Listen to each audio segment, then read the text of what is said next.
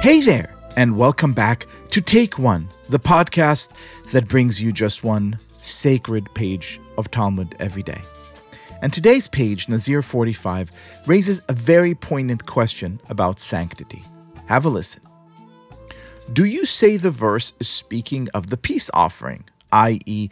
that the Nazirite shaves after bringing his peace offering?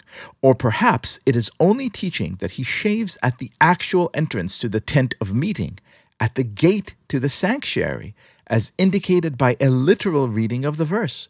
You could say in response, if so, that is a degrading manner of service, to shave at the entrance to the sanctuary. Here's what's going on here. The Nazir brings his peace offering and is then supposed to shave to indicate the end of his period of Naziriteship. And he's supposed to do that, we are told, at the tent of meeting, which is the portable, earthly dwelling place of God that the Israelites lugged with them as they erred in the wilderness for 40 years, the holiest place imaginable. But wait a minute, the rabbis say, isn't that just like a touch disrespectful? Do we really want people shaving right there at the entrance of the holiest place imaginable with all the little bits of hair falling everywhere and making everything dirty? Which, naturally, is just a segue into a much bigger discussion. A discussion about what actually makes a place sacred. Isn't God supposed to be everywhere? Doesn't that mean that every place is sacred? How do we decide? And don't we just make places sacred by our actions? These are tough questions, and today's stuff offers no easy answers. But it did bring to mind the last time I personally contemplated these questions intensely, when I visited a place that held nothing but a small plaque, yet felt to me so immensely holy. I wrote about this place, and I would like to share my recollection with you now, in the hope that they inspire you to think a little bit about how we could still sanctify those places that cry out for healing. Here goes.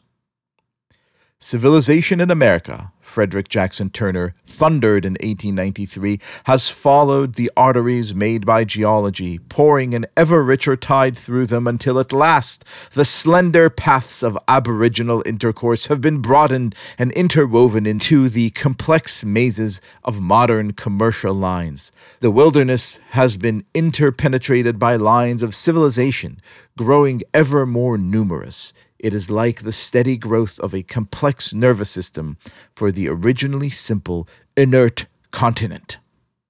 The mazes of modern commerce are nowhere in sight on the Bureau of Indian Affairs, Highway 27, a two-lane road on the Pine Ridge Reservation in the heart of South Dakota. There aren't a lot of cars here, or at least not the driving kind.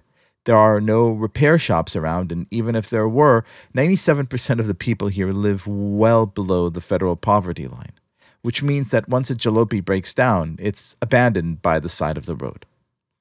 But if you drive just slowly enough and pay close attention, you will see a small shaded area just off the highway with a hand-painted sign welcoming you to Wounded Knee. There's no visitor center here. No official plaque, nothing solemn to suggest that the ground is sacred. A roadside Wendy's would have been more ceremoniously marked and more visible. There's just that sign, in white and red, conveying the dry details of what happened here on December 29th, 1890. It tells briefly of how the U.S. 7th Cavalry Regiment arrived to disarm the Lakota and tear them away from their land, how one Lakota man, Black Coyote, was deaf and did not fully understand why the soldiers were demanding he surrender his precious rifle, how that rifle went off by accident, and how the 7th Cavalry, armed with four M1875 mountain guns, opened fire indiscriminately, slaughtering, by most accounts, about 300 Native Americans, most of them women and children. All this is conveyed briefly and without emotion. If you'd like to learn more about Wounded Knee, you could go online, perhaps to the image archive of the Library of Congress, where you can find photographs of the victims lying coatless and lifeless in a blanket of snow. You can also find a snapshot of the massacre's perpetrators, standing tall beside their cannons, with a caption that reads, These brave men and the Hotchkiss guns that Bigfoot's Indians thought were toys sent 200 Indians to that heaven which the ghost dancer enjoys. This checked the Indian noise, and General Miles with staff returned to Illinois. That is the actual caption. For their service, 20 of these men received the Medal of Honor, the nation's highest military citation. Across the road and up a hill, there is a small cemetery where the remains of Wounded Knee's fallen lie. A few kids were sitting on a fence by the cemetery's gate the day I visited. One was selling dream catchers she had made, the other a bundle of wilted sage. I walked in to pay my respects, and as I stood by the small monument commemorating the dead, I felt a strong and sudden jolt of recognition. My grandfather's mother, Bertha, and his sister, Trudy, are buried in a similar mass grave. They too were hauled from their home and shot by men who believed that the world would be purer if their kind no longer walked the earth. Historical analogies are always tragically flawed and meticulously imperfect. But in the sweltering summer heat, that day on that hill, I felt the residual evil that makes the air heavy to breathe in places like Wounded Knee or Babi Yar, the evil that has been with us since God informed Cain that his brother's blood crieth unto the heavens from the ground.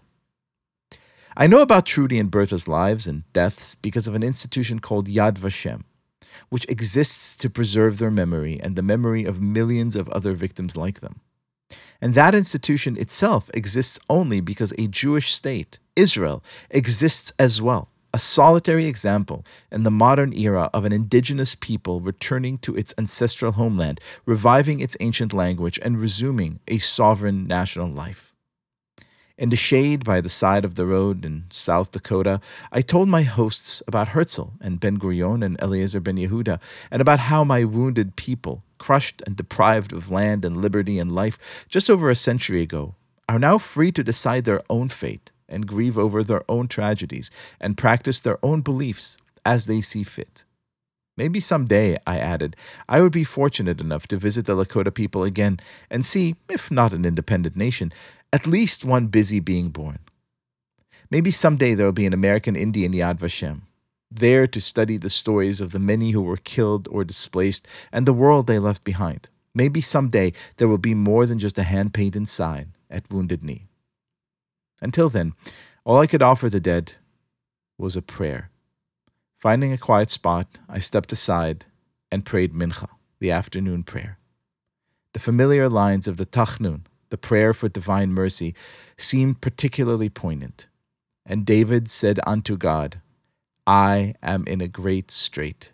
Let us fall now into the hand of the Lord, for his mercies are great, and let me not fall into the hand of man.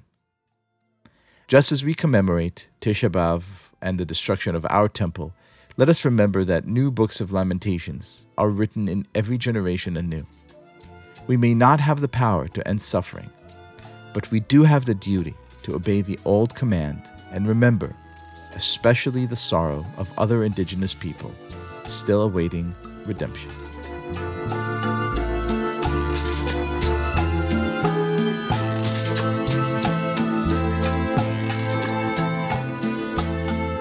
This has been Take One. If you enjoyed the show, and I hope that you do, please go rate and review us on Apple Podcasts or whatever platform you use to listen to podcasts.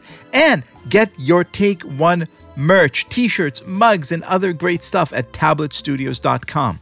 Each week, we will be releasing new episodes Monday through Friday, covering the entire weekly portion of Daf Yomi. Take One is a Tablet Studios production. The show is hosted by me, Leah Libowitz, and is produced and edited by Daron Ruskay, Quinn Waller, and Ellie Blyer.